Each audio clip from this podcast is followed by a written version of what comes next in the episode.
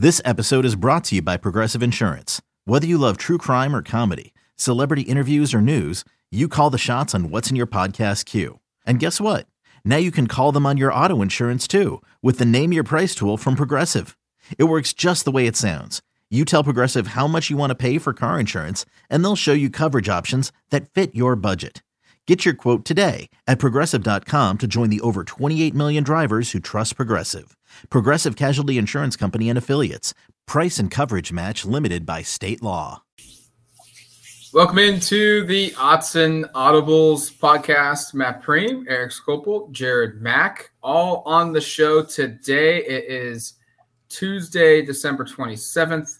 Uh, we are just over 24 hours before kickoff at the time of this recording between the number 15 ranked Oregon Ducks and the Coastal Division champions of the ACC and 9 and 4 uh, North Carolina Tar Heels. Guys, uh, first time these two teams have ever played each other. Uh, that's pretty cool. Um, it's on Fox, which means we get their big TV crew of Joel Klatt and Gus Johnson, um, Jenny Taft on the sidelines. We should know Eric and I bumped into Gus here in town. He's he's roaming around. Um, pretty pretty cool to see him around town. We just wrapped up a press conference with Mack Brown and Dan Lanning, the two head coaches in this game, and it's a weird feeling because it's December 27th, and this is our second podcast really diving into North Carolina. The second one came yesterday. Um, and yet, this game at the same time feels like it could be one of the more entertaining games because of who's playing at quarterback for both teams. Drake Maye at North Carolina, Bo Nix for Oregon. Um, I'm not sure what to make of this game. Like, I'm excited to see it play out, but at the same time, I'm also kind of like, yeah, it's just another bowl game. Well, and I think the reality is, and it's clear based upon the attention we've seen on our message board, the numbers we've seen on anything previewing this game, the way our podcasts have been received on YouTube, on on our we we keep track of the numbers, and there just isn't much anticipation from much of anybody. Like the the numbers are kind of like a little underwhelming. So I'm not sure the fans are that into it, and I, and I, I also think that's just sort of where we are right now with college football. If you're not in the college football playoff, and if you're not in one of those New Year's Six bowls, so there's there's like basically like 10 games that people care about from a bowl game perspective unless you're a program like Oregon State who doesn't win bowl games very often and gets to go play and win one you know? I think that was a game that that then Oregon State getting to 10 wins we talked about this earlier today was a huge huge significant moment for that program. Winning a bowl game over an opponent like Florida was significant for that program.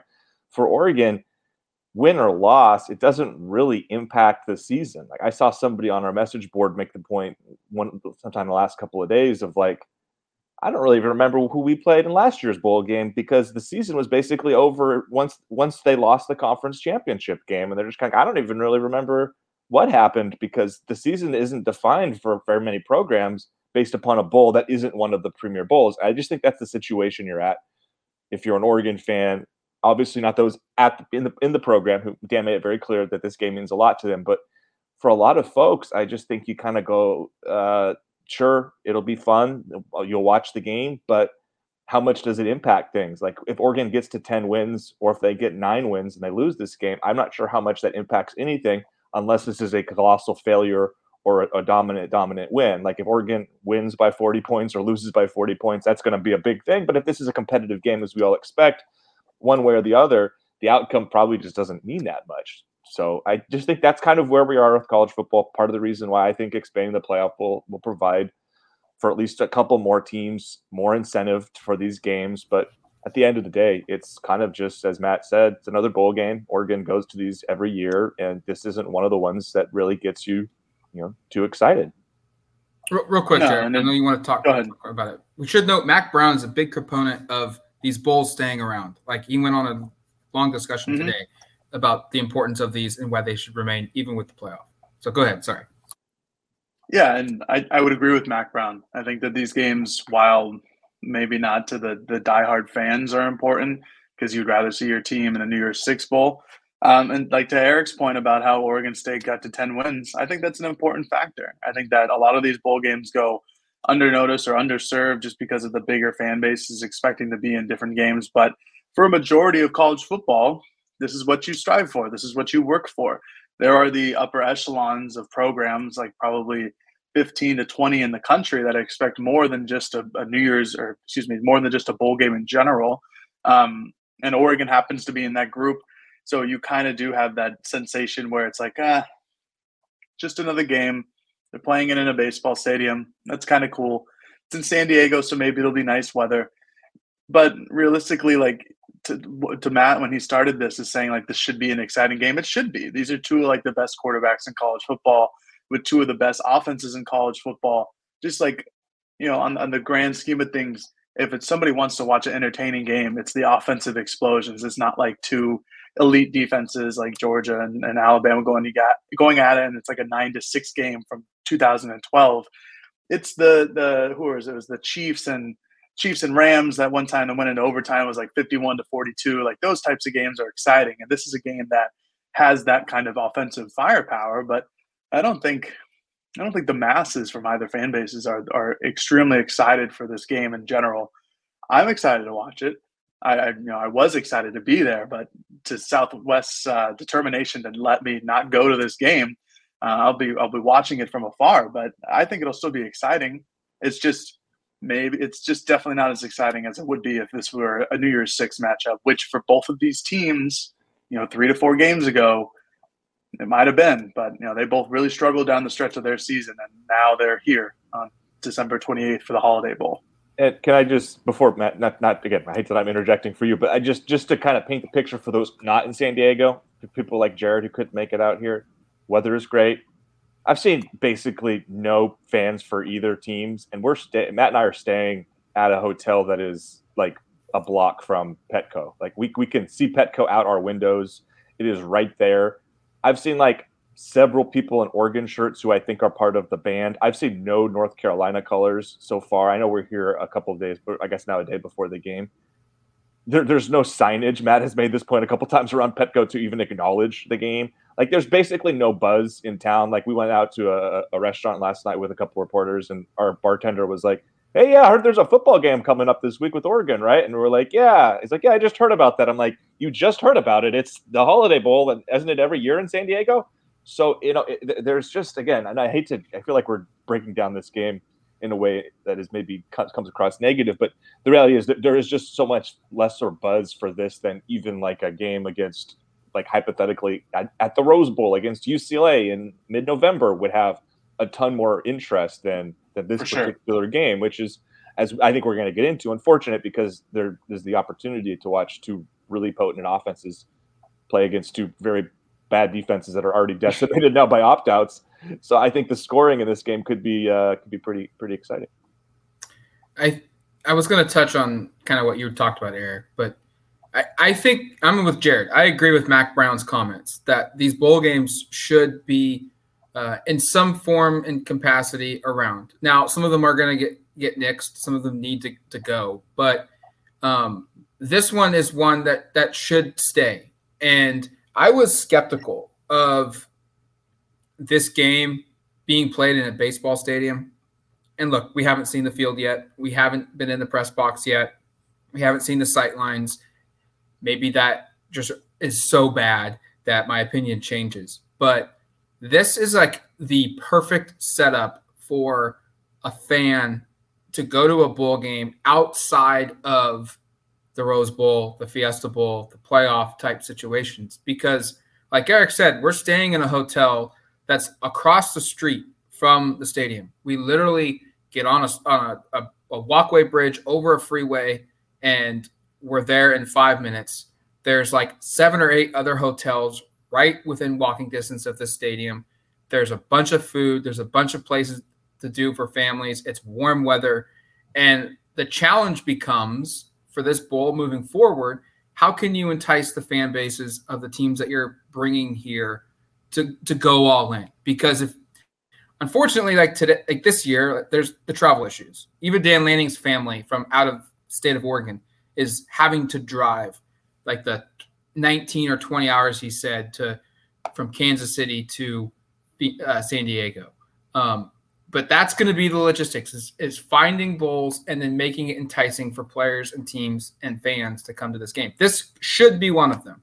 Um, we don't need to go down that that tangent too far, but back to the game tomorrow. Like, I don't know, and I think one of the big intrigues here is is it's kind of what Mack Brown talked about um, with or with with North Carolina, and I think it really kind of is the same similarity situation for Oregon. This can, and Dan touched on it too, just a little bit. Like this can be a launching point for the 2023 season for Bo Nix individually, the Heisman hype next season, and also the program um, collectively with a big win. Mack Brown referenced, I guess they played in a bowl game last year. They lost really bad to South Carolina, and it just really set a, a poor taste in the in his mouth and in the program's mouth with how it played out and they use that as a motivating factor for all of this season. And yeah, they've lost three in a row limping into this game. They're nine and four, but that that means at one point they were nine and one in, in their season. They were having a really terrific year in that discussion for a New Year's Six or you know rare chance of, of a playoff berth, but they were just like Oregon. They were they were having a, a very special season.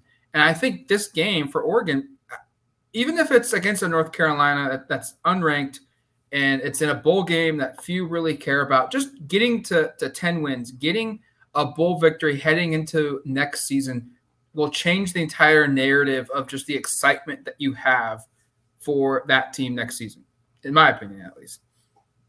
Yeah, I'll be I'll be curious to see one way or the other, you know, kind of what the outcome of this game is and how it shapes the narrative. I think obviously from an individual perspective, I, I remember coming out of like I think I think it impacts the individual maybe more than it does the team. I just remember coming to last year's Alamo Bowl and the big talking point was like, wow, Troy Franklin, Dont'e Thornton, and Chris Hudson had these big plays, and you're kind of getting excited, going, man, if they can find someone to throw these guys the football, like Oregon has something at receiver. Like those kind of storylines exist. Um, you know, coming out of a bowl game like that, and of course, Oregon ends up finding somebody who can get those guys the football, and two of those three guys had great seasons, and I, I think that probably more so than just like the you know the, the I just don't know if the outcome of this game for me is going to shape too much of the narratives unless it's but a, aside from like very specific things like if the, the defense really struggles and gives up a thousand points we're going to be talking about that throughout the offseason if if Bo Nix has another huge game and it's this great which is what I'm hope I'm actually kind of rooting for is a Bo Nix Drake Maye, both players kind of set the stage for maybe being in the conversation as those select players that could be in New York City for the Heisman Trophy, you know, uh, uh, celebration. Uh, that's the kind of the outcome that maybe you get here, where, where there's really high end quarterback play. I think that's sort of the expectation. We'll get into some of the matchups in a moment. I think that's sort of the way I anticipate a game like this, um, setting the offseason, setting the stage for the offseason. I think everybody knows Oregon is really, really talented in certain areas and really struggles in others and maybe we'll come out saying, "Hey, actually, Oregon's defense really held its own in an impressive way." I just wrote a story up on the site shortly after the press conference about how there could be a couple of true freshmen who, if they don't start, could be playing a ton of ton of snaps because of opt outs, because of transfer portals. Maybe we come out talking about how, dang, Jahlil Florence, what a game he had. Drake Maye couldn't throw the football to his side of the field, or how about Devin Jackson? Boy, he made a bunch of plays, and you get some of that individual excitement. I think that's more of the way these bowl games, to me at least, sort of set the stage for the offseason. And maybe that's just how I look at teams anyway, because it is to me, I'm kind of focused on the the, the, the fine tune kind of the nuance of stuff.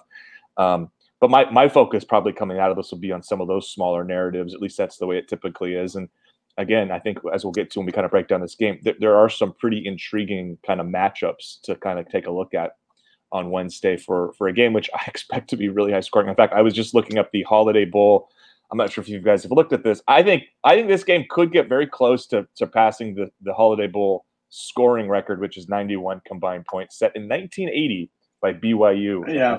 and SMU. It could come close. I'm. I have a bunch of statistics about the UNC defense that I was going to rattle off later on in the show. So we'll get to that in a second. But I, I was going to agree with you, Eric, on your your later part, talking about how you you know you'll see like a young guy, either a freshman or a sophomore, who or a redshirt freshman, or whatever the case, um, where they just get in the game. This is an opportunity for them because people leave. They can hit the transfer portal. They go to the NFL draft, and you have this many month long reflection of this one game where someone did well, and it's usually an underclassman, and that fills your potential cup. You're looking at that guy, it's like, wow, that was he did really great against UNC's second and third string wide receivers because everybody's in the portal, but he did really great. So I know that I'm going to get lost into that. I know that it's going to be on the defensive side because that's where all where, where most of Oregon's transfer portal departures have happened, at least especially in like the second or third stringers. Um, like Devin Jackson, like you mentioned, Jahlil Florence, any of the young cornerbacks, Harrison Taggart, um, just uh, maybe a defensive lineman here or there, but especially the edge rushers and Amarion Winston, and Anthony Jones, because those guys are going to get immediate playing time. There is just physically not enough people on the defensive side of the ball to, to, to the point where these guys will not get playing time. Um, and that's usually how I come away from these lesser standing bowl games, just because the big name guys are, are, are jumping out. Noah Sewell declared. Um, we have uh, Christian Gonzalez declared a long time ago. Uh, Tony Grimes for UNC is gone. You have Josh Downs for UNC. He's gone. He was their best wide receiver. He's going to the league. Um, and so you get these real opportunities for guys to present themselves. And I think it's, I think a lot of the times the younger guys who present themselves, get a lot more stock and people buy in a lot more than maybe like a sophomore or junior or even somebody who has an extra year of eligibility coming back because you look at the future and you want to see those guys mature and develop just from this one game.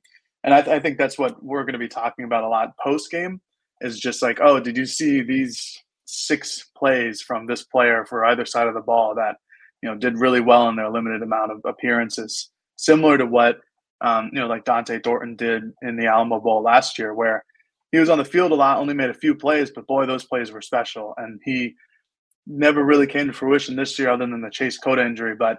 You talked about it all offseason. We were all high on Dont'e Thornton coming into the year, and um, I think that's just going to be another case this time. Which I may it may sound like I'm saying it as a bad thing. It's not this is it, it's really fun to see these young guys develop um, and finally get the opportunity because you're wondering why they did or did not get the opportunity. Then you realize it after the game why they did or did not get it. Now we've said this multiple times. One, of, you know, these are two of the best offenses in the country. These are the two two of the worst defenses in the country. It's going to lead to a lot of points.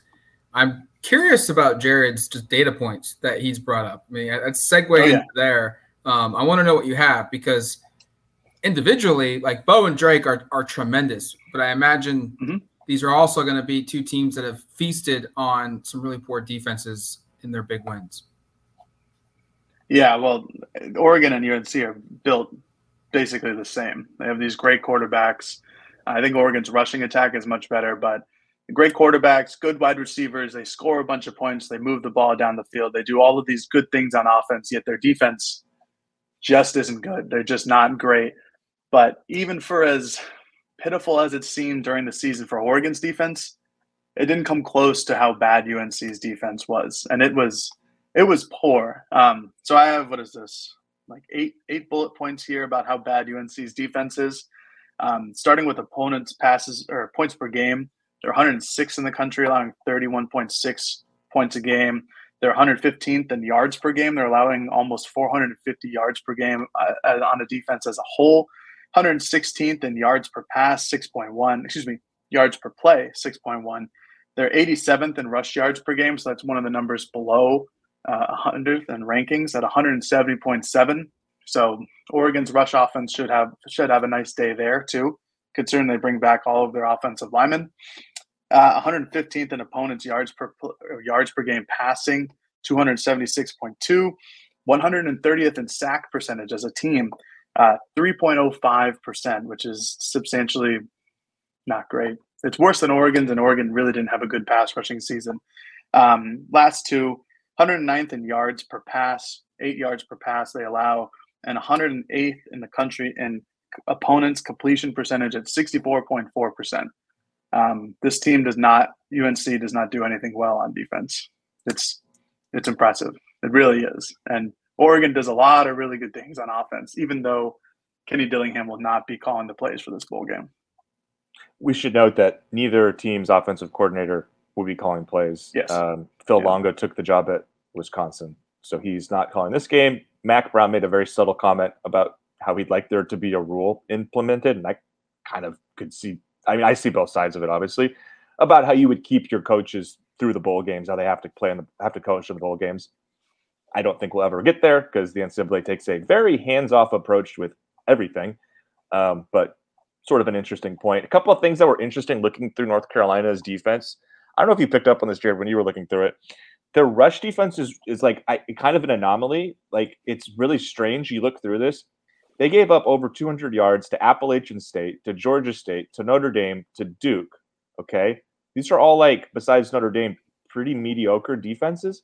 But then they mm-hmm. also held or, or mediocre offense. But then they also held Georgia Tech, Miami, North Carolina State, and Clemson all under 100 yards. So it's like yeah, and it's, it's a it's a, it's a real and, miss. Go ahead. I was gonna say Clemson and Georgia Tech are like legitimate rush offenses. Like they're like they're good. Well, uh, Georgia State was the run that ran for 235. North Carolina State, Georgia Tech ran for 186. But what I was trying to say was like mm-hmm. it's this weird mishmash of like they allowed seven yards per carry to App State. They allowed six uh, seven yards per carry to Duke, but then they held NC State to 2.3 yards per carry. They held Miami to 1.8 yards per carry. So, like, I was kind of having a hard time wrapping my head around sort of what they are. And I wish we would have, we had Ross Martin of Inside Carolina on uh, for a, a, podcast on Monday. And I kind of wish we'd gone into some of that because I just have having a hard time sort of explaining the fact that at times this season they were gutted by again i'm not trying to diminish app state or georgia state but like not you can. I feel like not power fair. they're not power five programs and they gave up like seven yards per carry and like almost 300 yards to those teams and yet they basically shut down nc state and clemson in their final two games this season again games they lost to, to ranked opponents where they're holding them under three yards per carry and under 70 yards for both teams so it's just kind of this weird thing to look at so I don't really know what to expect. The other thing I'm curious about is like Bo Nix as a rusher. How much of that we see? Dan was. Mm-hmm. I know you did the transcript on this, Jared, but like I, you could maybe have it in front of me the exact quote, but like kind of didn't really go into all, like what exactly his status was. Just kind of said it was good. He had extra time to to heal up. I wonder if they're going to run him. Like how much of how many design runs will we see? How much RPOs will we see? That was such a big part of um, this offense when it was clicking so like I, I have got predictions later that are around the rush offense, and I I, I think we're going to run the football. But this remains to me kind of the weird one of the weirder elements because North Carolina as a team has this really kind of strange, I guess, uh, resume as a run defense where it's like mm-hmm. against crappier teams they got clubbed, and then against kind of good teams they were good against the run, and Oregon's like fits into that good team quality. So yeah. and go ahead. Oh, I was just going to say, and it might not matter because uh, North Carolina is even worse against the pass. So Oregon might just throw the ball all over the field, and North Carolina is without its two starting corners and one of its starting safeties in this game. So um, it might not matter. Yeah. But I just was so weird looking through it, and it was kind of I was kind of turning my head, going like, "What's going on here?" That's going to be what my question to you was going to be. Like, we don't know this. You know, what were the teams' passing attacks that they dominated um, on the run game? Like, are they teams that their strength is passing the football and it it being in those games like did they just say like hey like you guys are so bad defending the pass and we've got the talent on the perimeter to make some special attacks through the air we're just going to do that. Like very similar to what georgia did against oregon. Like yeah you guys are good against the run but you know we're basically going to go short screens we're going to you know throw the ball down the field and we're not even going to try and run because your pass defense is atrocious. And maybe that is a, is a, is a reason why those teams really struggled. And the teams, um, you know, that that did have success running the football, maybe they have quarterbacks that they're more balanced. They're they're they can run the football, but they can also throw. Maybe they have the dual threat guy that that makes things more interesting. I, I kind of think Oregon's going to put up a lot of yards um, in, in this game. Uh, whether it's on the ground or or through the air. Well, so Matt, I've actually pulled up their pass game log. Uh, we mentioned App State ran for 288. Uh, they also threw for 361 and had six passing touchdowns. So that was just uh, yeah. everybody did had good days. Um, but if you go mm-hmm. to like Georgia State had 190 yards through the air, Notre Dame had 290 yards through the air, Duke 245. So those are the teams that I mentioned earlier that had a They're lot just of getting rushing, gash. rushing success. They're also having decent passing days, and then you look at the teams that they shut down on the on the ground. Like NC State 270 yards through the air, a couple of touchdowns. Clemson 317 through the air and a touchdown. Um, who else did I say? Miami had almost 500 yards passing and three yeah. touchdowns through the air. So like there, there is kind of this like based upon matchups. It's you know, and it's you know, so, some teams have success doing both. Other teams, it was like you couldn't run it, but you could throw the ball like crazy. Sure. You couldn't you couldn't pass it. You could run the ball like crazy. I think it's kind of unfortunately what we ended up determining was Oregon's issue, which was remember I made that comment right around the Washington game of like we'll see if they can go against a run heavy defense, a run heavy offense like Utah and like shut them down. And I was like, hey, maybe the defense is just like built against certain offenses to like have success.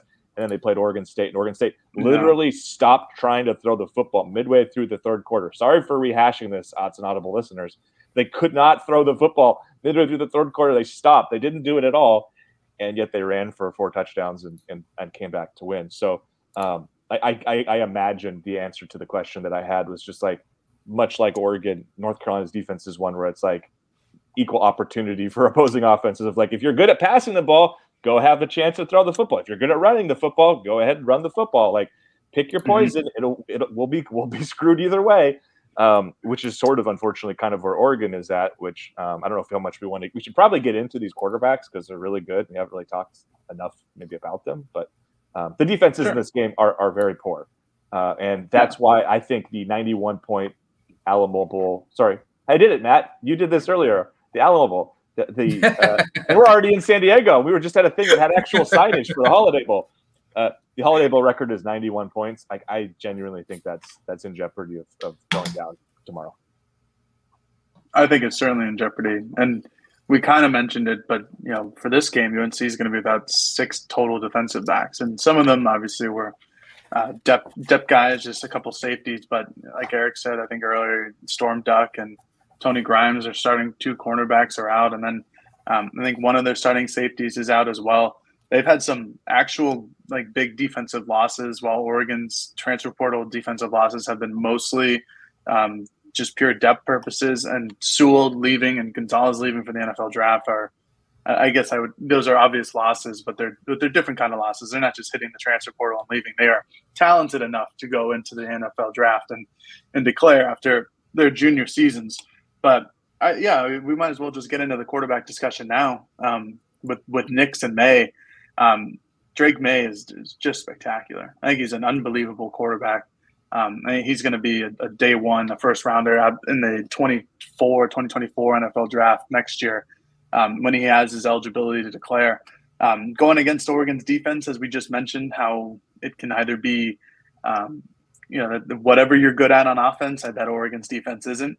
Uh, this is going to be a huge test for what uh, what defensive backs play, um, and uh, whether it's Trikweze Bridges and Dontae Manning are the main two guys, or they rotate a lot of players in, whatever that case may be. Um, it helps that Josh Downs went pro, UNC's wide, uh, leading wide receiver. Um, I think it was just short of 1,100 yards, but with 11 touchdowns this past season for UNC. Um, he's spectacular as well. He'll be a, a, probably a day two draft guy, but he's certainly somebody who can make a huge impact on a coll- collegiate football field.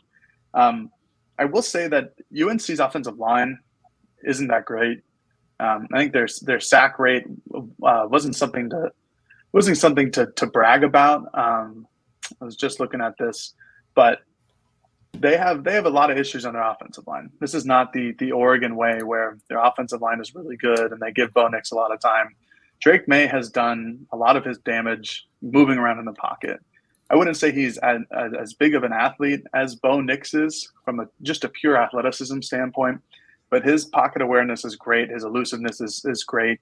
Oregon fans, I would expect for there to be a lot, or maybe not a lot, but there to be some action in the backfield. And Drake Maye just moves one way or another and lose a tackle and makes a completion for 15 yards down the field because that's what he's done all season long. And he's a capable quarterback. And if you're Oregon's defense, I, I don't know I don't know what you're going to do against Drake Maye except for maybe drop nine, maybe just rush two guys and hope that they run it the entire game. Yeah, that's going to be fascinating to see Oregon's game plan of just how they handle this because Jared, like Drake Maye may be the number one pick next year. Like he might not. He's he's not just the first round quarterback. Like Caleb Williams will be the number one pick. I think as long as he's healthy and he has another good season, I think he'll be number one. Yeah. Maye's in the he's, discussion. He's right there. He's right there. Yeah. yeah. yeah. Like this is that good of a quarterback, which by the way, um, Mack Brown raved about just having your guy for next season on your roster right now um, for both Oregon and for North Carolina with Drake Maye and Bo Nix said how it's like I I don't know if he got the statistic right. If he did, holy shit. Um, seven starting quarterbacks in the ACC are transferring this season. They're in the they're in the portal. I mean, that is crazy. Yeah. And he talked about how like it's already hard enough to find the guy and now to keep the guy is hard as well. And so Oregon and North Carolina Wednesday night, we're going to see two of the league's, two of the country's best quarterbacks play, and both schools, win or lose, will be able to say like, "Hey, that guy's coming back next season to to play for our school." That, that's a pretty big deal, and Brown made that a point. Um, unless there's more to talk about, I don't think there is. Let's. I got. I had one, just one yeah. quick thought that I was going to throw out of, uh, and it's kind of it was going to be a quick snippet anyway of the last time Oregon had an extended period of time to prepare for an explosive offense didn't go great. like they opened the season against Georgia, and like I, I, know that's one data point, and it's the staff was new, and there's a lot of kind of interesting elements there that aren't here for this. But like sometimes you get optimistic that because of this expanded, extended period of time before bowl game, that you'll see, you know, certain weaknesses get shored up I'm really not sure that is what takes place for Oregon's defense, even though there is a lot of time to prepare for this game. Like they're going to have a better part of three weeks or whatever to, to prepare for this. Like I, I just think this game is going to be really high scoring. I think there's going to be a lot of fun plays. We do, I, I do think North Carolina probably has been hit a little bit more in terms of outgoing talent than Oregon has. Although, as we've noted, three of probably Oregon's four or five best defensive players we don't expect to play or won't be playing this game because of opt outs. But like, I, I, I, wish I could sit up here and be super confident that like Oregon's going to figure it out and they'll devise a great game plan and they can keep North Carolina in check. But like, I really think this is like, all right, Bo, go win us this football game because the defense probably isn't going to be able to make enough plays to do so. I agree. All right, let's take a quick break. Um, when we come back, we'll dive into making some predictions with a final outcome prediction for this football game.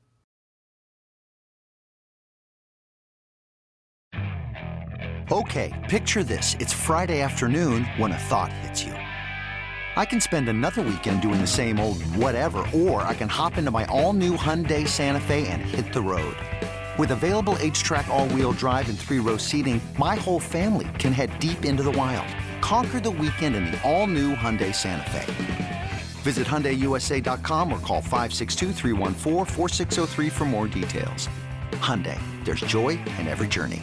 Introducing the two way V4, where groundbreaking fuel cell technology meets fresh foam cushioning for the ultimate performance. With Fuel Cell, each step feels explosive, delivering unparalleled energy return. Paired with fresh foam, experience maximum comfort throughout the game. Its lightweight textile upper offers support and breathability without sacrificing agility. Whether you're hitting the clutch shot or locking down the opposition, the two way V4 gives you the tools to play at a high level. Learn more and purchase the two way for yourself at newbalance.com.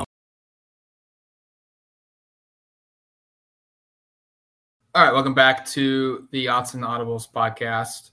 Uh, game picks for this one, and I don't know about you guys. Um, I think this was one of the more harder ones to do because, like, especially on the defensive side of the football, because a Oregon has been gutted a little bit here um, with an already poor unit with their three best players at each level not playing. Um, but it, it's going to lead to some interesting ones.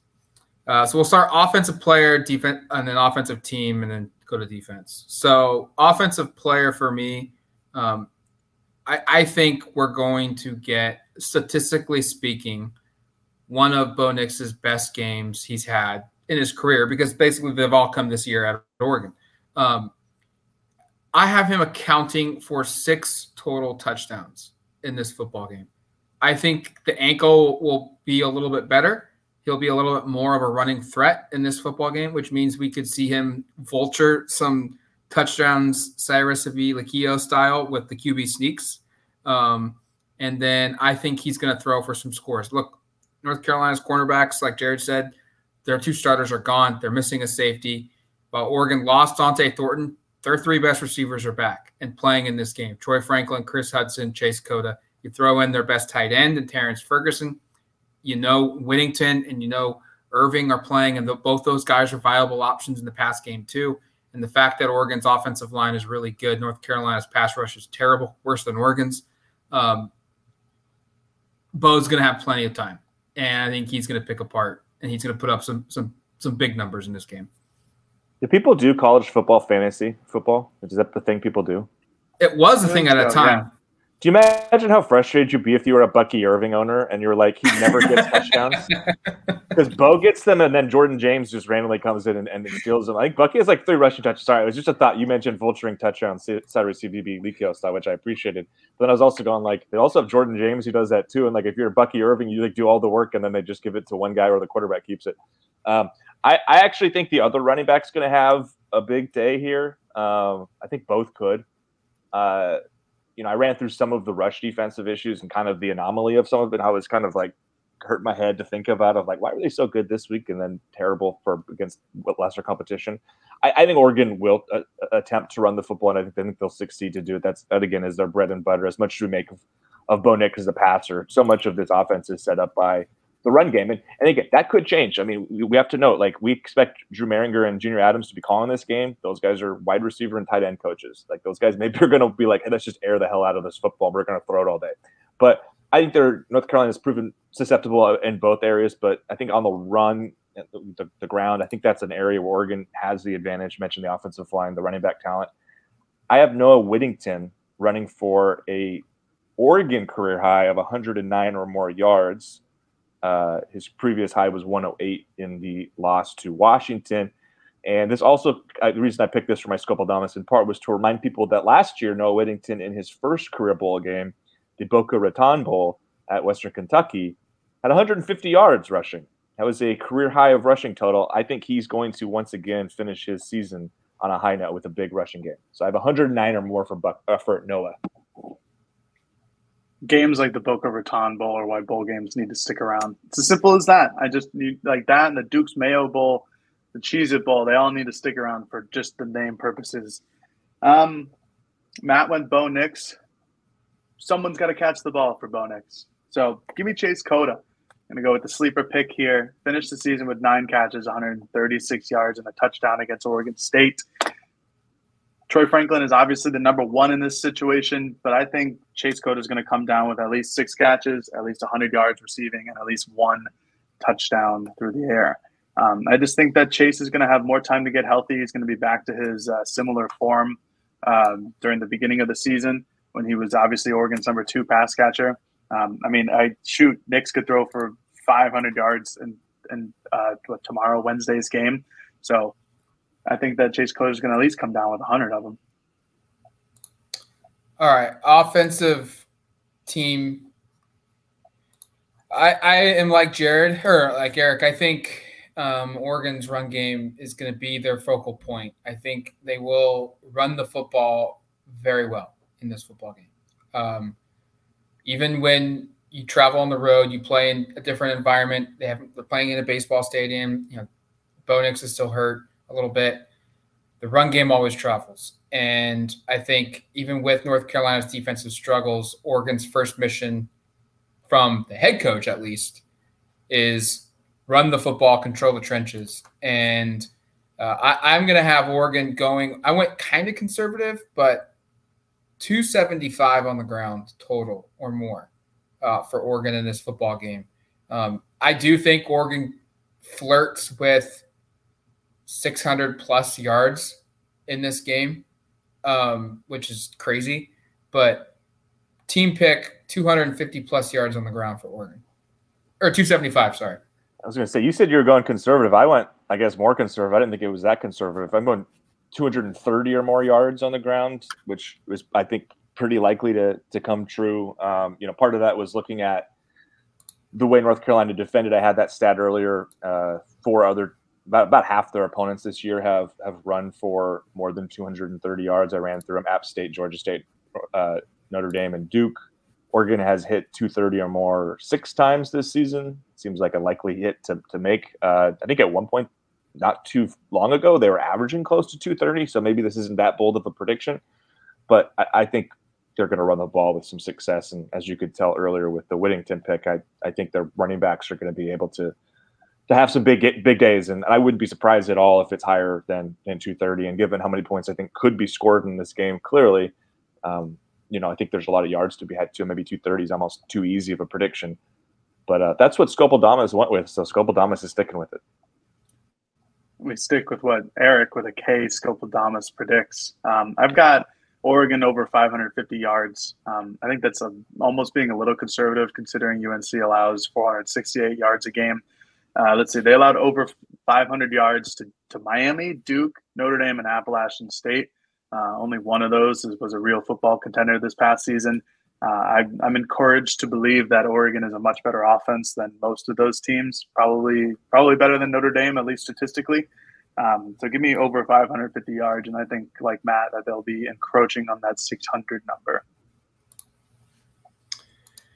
All right, defensive player pick. Um, I really struggled here. I, I, I don't know if Oregon has a player that's going to like dominate in this game. I don't feel like there's one that's out there. Maybe it's Dorlus um, up front in the trenches. Um, but I'm, I'm going with Bennett Williams. I'm going with my safe pick here. My man is going to play his final game at Oregon. Uh, Bennett Williams is going to lead the team in tackles. I, I two reasons. One, I think the ball is going to be all over the place, and he's in the secondary safety, meaning he's going to be around the football, cleaning up tackles, and then you know his run support will help lead to a couple more tackles as well. So Bennett Williams leading the ta- team in tackles, which I'll do it. Double do- double dose here. Uh, he also goes over 10, 10 or more. Matt, I post my Scopodamus early, and uh, that's exactly what I predicted. So we are uh, we are on par there. Where we, we believe I have Bennett Williams finishes with ten or more tackles. So uh, not much more to add. um, you know, and, and, I literally have a sentence that says, "I think players in the secretary will lead the way in takedowns in San Diego." So I'm picking the lead, the team's leading tackler uh, for the similar logic of you because there's going to be a lot of passes uh, completed in this game. So yeah, not much more to add there. Uh, if Bennett Williams, that's going to be a good day for both of us at the office. If Bennett gets ten or more, we'll both uh, we'll both can cross one off our list. Which, by the way, this reminds me. This is a brief thing. We're going to do some sort of tally at the end of the year here about who did the best with these predictions. I know we asked our listeners early on to do it.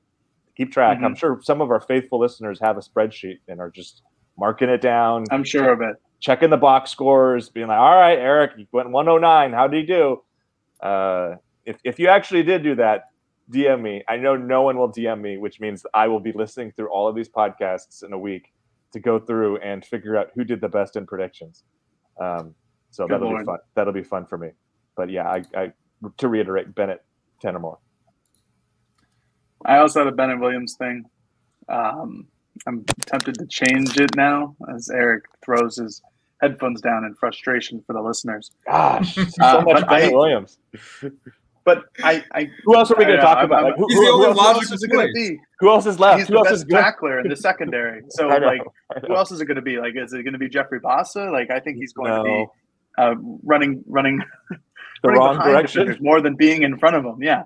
Um, I have Bennett Williams, but I was very liberal, and I said he's 13 or over tackles. I just think that there's going to be an unbelievable amount of tackling opportunities for people who play defense on the University of Oregon football team, which might include one of us if uh, you know if Dan really gets desperate at one point. So Bennett Williams over 13 tackles in the Holiday Bowl against the University of North Carolina Tar Heels. Career high is 14 set this year against Utah and also set uh, at Illinois. So he could get very close. Fighting Illini.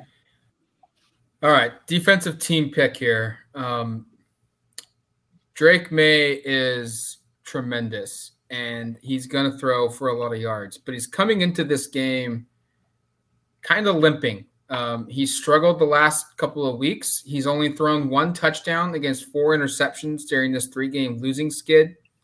Um, he's also thrown 35 touchdown passes and over 4,100 yards passing. That tells you how good he was in the previous 10 games of the season. Um, I think he's going to throw for a lot of yards. We know Oregon's defense gives up a lot of yards. They are 75th, I think. Uh, er, no, they're, they're sorry, they're 75th overall. They're 107th in pass defense. Um, they give up just over 260 total yards. But the the one caveat for Oregon's defense this season, much like the last couple of years, is they give up a lot of yards, but they find ways to get some turnovers. Um, they have 16 interceptions this season, which ranks eighth nationally.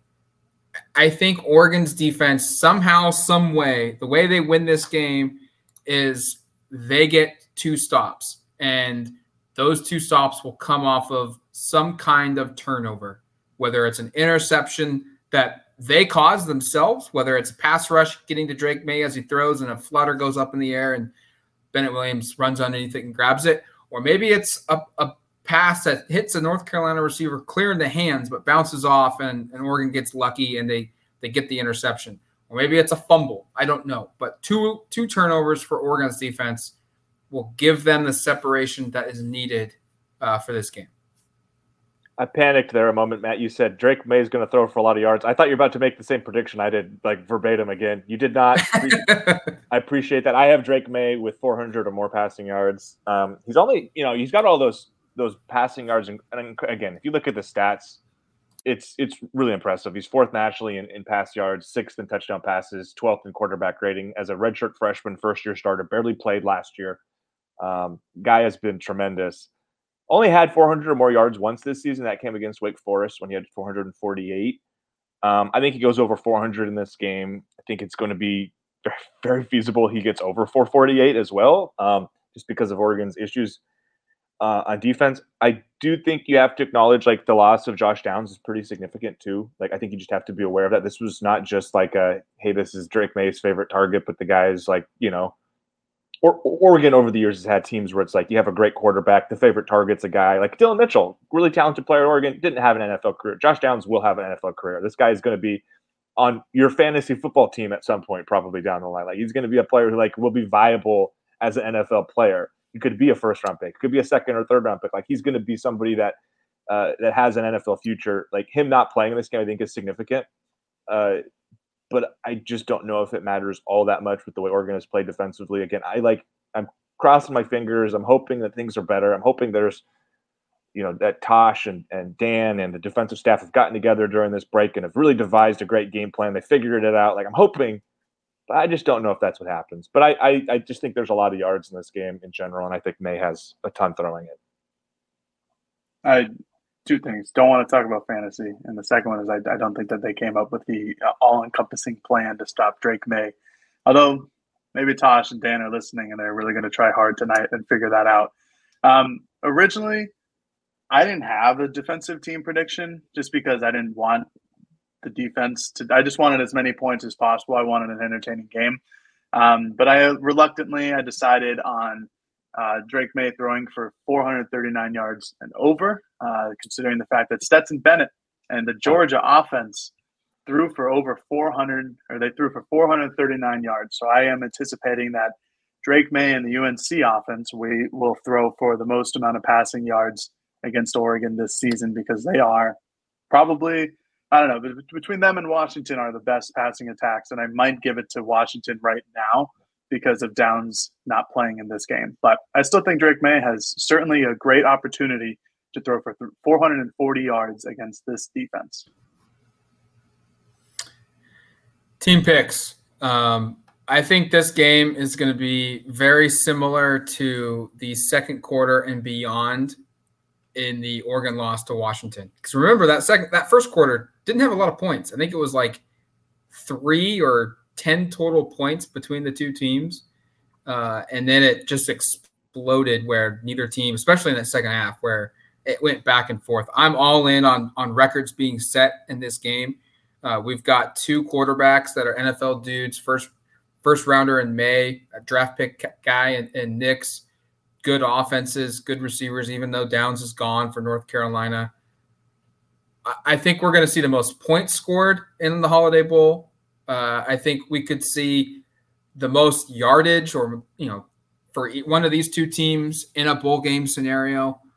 And the points are going to be crazy 49 45 Oregon uh, over 90 points scored. Oregon's a 14 point favorite. I don't think they cover. Um, and the big reason why I, I just have a hard time seeing Oregon consistently stop North Carolina's passing attack with knowing Oregon's issues, knowing what they have on defense, what they what they're going to lack on defense.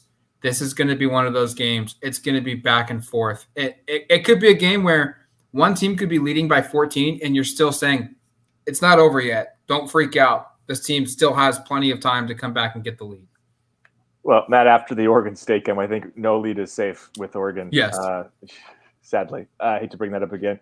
The over under, Jared, correct me if I'm wrong, has it moved? It was like 75 and a half yesterday when I was looking. Um, I looked it up before the show. It's a, it's an even, not even, but it's 75 flat, 75.0. Which feels low.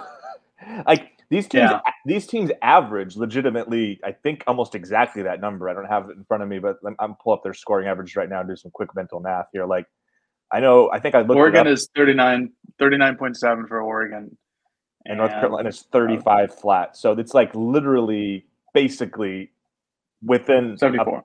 yeah, it's it's right there. So like these teams are very capable of getting stuff. I I don't gamble too much on sports. Like I would be tempted to to to hit that one. Like that that's that, that feels interesting to me.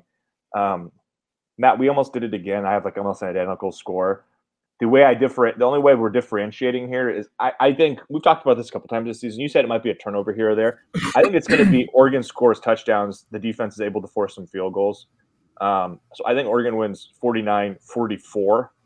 So three field goals by Carolina. I think this game is just going to be outrageous, and I think it, it will be one of Mhm. those where it's like, what was that third quarter in the Oregon Washington game? I know you mentioned after the second quarter, but I think that I think it had quarter- 31 total points in the third quarter. Yeah. If I remember right. It's- something like that. It was like 31, 35 points, something scored in that quarter. I, I could foresee multiple quarters, maybe not being quite that high, but just being like, holy cow, this game is outrageous. So many points being scored. And the other thing we have to acknowledge is like, I, the Oregon special teams aren't any better than they were. Like we haven't talked about that, but like, like if Oregon can't like actually punt the football, like they might just be going for it on fourth every time, and like that could provide a lot of opportunities for short fields for North Carolina, or it could provide a lot an opportunity where Oregon just scores every time because they get it on fourth a bunch. But like the special teams thing is the one thing in the back of my head going. I, I'm predicting Oregon wins. I think I, I feel pretty good about it. But like the one thing in the back of my head that goes that like my spidey senses are tingling a little bit of like God, if they screw up on special teams a, a bunch again and they just have a disastrous day and they can't they punts block, they, they don't know how to field kicks. Mm-hmm. Like this game could get kind of weird and wonky enough where the North the Tar Heels, who are again like a 14 point two score underdogs, could come out of this with a victory, even though I think Oregon has I think overall probably the not probably I, I think the superior team. Um, but who the heck knows? Sometimes in college football, weird stuff happen, and Oregon needs to shore up its special teams. But I, I still have Oregon winning by by five. Who the heck knows? I have Oregon winning by 11, 49 to 38. Um, slightly different than you than you guys, but alas, still hammer the over if you are someone who bets on sports because it just makes sense. that neither of these teams are going to play defense, um, and even if they try, I don't know if it'll be that much. Uh, yeah, there, there's. I don't think Oregon's going to cover. I think UNC's offense and Drake Maye are too potent to let this be like a 15 point game. I think I last checked. I think the spread is now 14 points and moved down from 14 and a half. So there you go. So it had to be 15 points for them to for Oregon to cover, and I just don't. I don't anticipate that happening. I really don't. Um, just because I don't. I, I- think that this game will ultimately come down to Oregon being able to stop them in the red zone um, and limit them to field goals. Um, the one positive, I guess, is that uh, UNC's red zone scoring percentage is 79.63, which is 94th in the country. So that does give Oregon a little bit of an opportunity to potentially stop them from scoring straight up touchdowns and hold them to field goals. Um, and that's the only. I, I, mean, that's my only reason as to why um, Oregon wins by 11 points. Um, if, if UNC goes down and doesn't punt the entire day and scores touchdowns, uh, it's very legitimate that they can come from being a 14 point underdog and win this game. Um, you know, just a couple, three, three, four weeks ago, UNC was a top 15 in the country, um, and there they were they're just like Oregon, and they were looking down the the barrel of a potential New Year's Six game, but losing three, three, three straight to end the season isn't great. Oregon loses two or three. Um, I, I mean, I just think that this game is going to be a lot of fun, entertainment wise, and how many points are scored. I don't think anybody on the defense is going to feel great about their performance. Um, but I, I, again, this goes back to what we talked about. We can wrap it up like how we did, how we opened it in the beginning of the show, is looking to see who makes an impact or who makes uh, a great play or who steps up in this moment of opportunity and makes a name for themselves. Um, I think that's that's really the the main thing that I'm looking forward to in this game. That and hopefully seeing a fully healthy Bo Nix and you know reliving some of the glory days of the 2022 season where they scored a bunch of points. We've all just predicted it so high scoring. Watch it be like 20 to 17. And it's just like that's what Mack Brown said. Mack Brown said both defenses are going to be highly motivated in this game because everyone is basically calling. It won't matter. I'll tell you what, they can be as motivated as they like. I just I think, think, it's going to matter. I just think it would be hilarious if it's like 10, 20 17 and it's like both quarterbacks throw a bunch of picks and play terrible and you're just like, wow, we got this one wrong. Like, we were really far off. Uh, all three of us picked Oregon to win. And Yeah. I don't, maybe I'm speaking for all of us here. Correct me if I'm wrong. But would it be safe to say that none of us, though, are saying it would be a shock if Oregon loses? Like, I, I would not be shocked at all if Oregon lost this game. No, and again, I, I do think Oregon has the better team in total, Yes. but it's a bowl game. Things get wonky. There's so many. Like the, the, I keep coming back to like the other part here that you have to understand going into these bowl games is the portal and the opt outs. Like Oregon's down roughly 20 players from on scholarship in this game. Like Mhm. Again, you can say not a lot of them are starters, which is the which is true. Some guys on defense, but like that is depth. And you are now looking at a situation where if a Chase Cota goes down, his backup is no longer a guy like Dont'e Thornton. It's now like, I don't know, Kyler Kasper, someone like that, Caleb Chapman, the guys who have not been relied upon all season to play significant roles. Like defensively, if a, uh, let's say Jeffrey Bassa gets hurt, now it's Devin Jackson or Harrison Taggart or somebody like that who just literally hasn't played all year. So I do think that's the other part here where it gets weird of, of like, Right. so much depth has been taken away from Oregon, and I think North Carolina. I don't know if it's quite to, to twenty, but it's it's uh, you know four, 13 or something, twelve. That has a cumulative effect where you are now one injury away. Even if your starters aren't out of the picture, you're now one injury away from being like, well, that guy barely has that guy. We don't know what that guy is. He's not a known commodity. So, and that's where Right. it could get fun. That could be the fun part of coming away being like, holy cow, like this new player, we didn't know he was. We had nothing. We knew nothing about him. He had this great game or it could be the opposite of like Drake Maye goes, "Hey, who's who's number who's number six out there for Oregon on in, on their corners? Oh, let's just throw the ball at, at whoever's guarded by that guy every time." And suddenly you look up and go, "Wow!" I'm, I'm picking on Jahlil Florence just out of happenstance, but like, wow, Jeff Jahlil Florence gave up 220 yards through the air on his own and got beat a bunch. I'm not expecting that to happen, but those are the weird outcomes that happen in bowls where like literally a quarter of your roster is is, is no longer around after after the season's over, basically.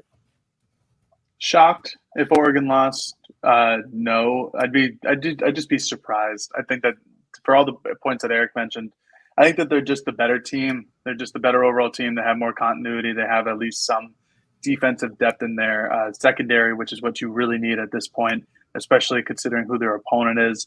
I know Oregon's secondary hasn't been great all year long, but at least it has continuity. At least there's some known talent there, other than Christian Gonzalez leaving, who was the best talent there.